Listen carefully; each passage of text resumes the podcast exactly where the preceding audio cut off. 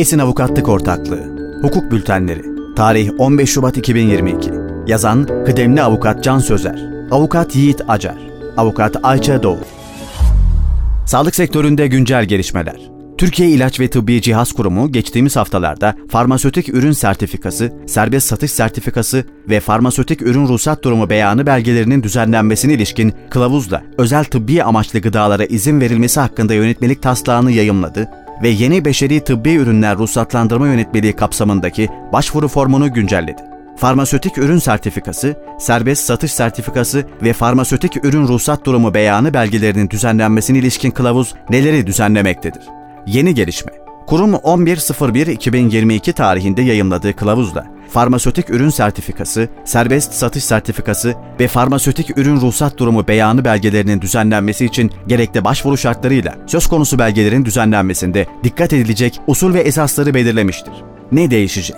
Beşeri tıbbi ürünler, geleneksel bitkisel tıbbi ürünler, özel tıbbi amaçlı gıdalar ve homeopatik tıbbi ürünlerle bunlar için ruhsat başvurusunda bulunan ve veya ruhsat izin verilmiş gerçek ve tüzel kişileri kapsayan kılavuz 01.02.2022 tarihinde yürürlüğe girmiş olup bu tarihten itibaren yapılacak başvurular için kılavuz hükümleri geçerli olacaktır. Kılavuz kapsamında her bir belge için ayrı başvuru yapılması gerektiği, başvuru yazısında yer alması gereken bilgiler ve kullanılacak dil gibi başvuru sırasında dikkat edilecek hususlar düzenlenmiştir. Kılavuzda ayrıca başvuruda istenen bilgi ve belgeler sayılarak örneklendirilmiş ve başvuru sahiplerinin sunduğu bilgi ve belgelerden doğabilecek her türlü sorumluluğu üstlendiği düzenlenmiştir.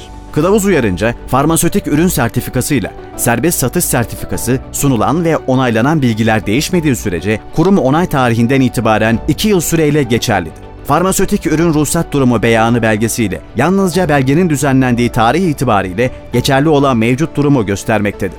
Beşeri tıbbi ürünler ruhsatlandırma yönetmeliği kapsamındaki başvuruda hangi değişiklikler yapılmıştır? Yeni gelişme. 18.01.2022 tarihinde yapılan duyuruyla kurum, geçtiğimiz aylarda yayımlanan Beşeri Tıbbi Ürünler Ruhsatlandırma Yönetmeliği kapsamında ruhsat başvuru formu ve CTD kılavuzu güncellemişti. Ne değişecek? Bilindiği üzere 11.12.2021 tarihinde yayımlanan yeni Beşeri Tıbbi Ürünler Ruhsatlandırma Yönetmeliği kapsamında ruhsatlandırma süreçlerinde çeşitli değişiklikler getirilmiştir. Beşeri tıbbi ürün ruhsat başvuru formunda bu doğrultuda değişiklikler yapılarak yeni düzenlemeler uyarınca güncellenmiştir. Bu kapsamda başvuru formuna öncelikli değerlendirme, koşullu ruhsatlandırma ve istisnai ruhsatlandırma başvuruları eklenmiş, ilaveten çeşitleme ve ilişkili alerjen ürün başvurusuyla ilgili kılavuz yayımlanacağı duyurulmuştur. Ayrıca hibrit başvuruya ilişkin detaylar açıklanmış ve bu kapsamda referans alınan tıbbi ürünün hibrit ürünle aynı etkin maddeleri içermesi ve tam bir dosya olarak ruhsatlandırılmış olması gerektiği belirtilmiştir. Hibrit başvuru ve çeşitleme başvuruları için ek veri gerektiren hallerde yapılması gereken işlemler yer verilmiştir.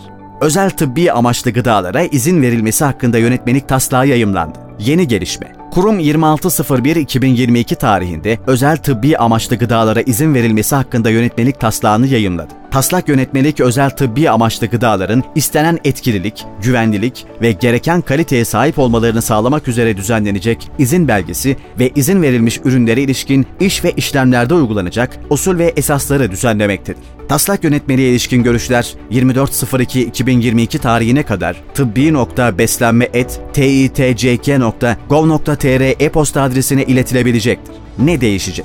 Endüstriyel olarak hazırlanmış özel tıbbi amaçlı gıdalarla bunlar için izin belgesi başvurusunda bulunan veya hali hazırda izin belgesi verilmiş gerçek veya tüzel kişileri kapsayan taslak yönetmelik özel tıbbi amaçlı gıdaları sınıflandırarak bebeklerle çocuklar için geliştirilen ürünlere ilişkin gereklilikleri düzenlemektedir. Taslak yönetmelik izin başvurularında gerekli bilgi ve belgeleri belirterek kurum tarafından izin belgesi düzenlenmeyen hiçbir özel tıbbi amaçlı gıdaların piyasaya sürülemeyeceğinin altını çizmiştir. Alınan izin belgesi verildiği tarihten itibaren 5 yıl sonra kurum tarafından değerlendirmeye tabi tutulacak ve yenilenmesi halinde süresiz hale gelecektir. Ek olarak taslak yönetmelikle izin belgesinin verilmesine ilişkin usul, izin belgesinin askıya alınması, iptali, zayi olması ve devri düzenlenmiş, izin belgesi sahibinin ürünü piyasaya sunmaması, spesifikasyonlara uygun üretmemesi ve gerektiğinde ambalaj bilgilerini güncellememesi gibi durumlarda sorumlu olacağı belirtilmiştir. Son olarak, ürünlerin iç ve dış ambalajlarıyla ambalaj üzerinde yer alması gereken sembol ve uyarılara ilişkin detaylı düzenlemeler getirilmektedir.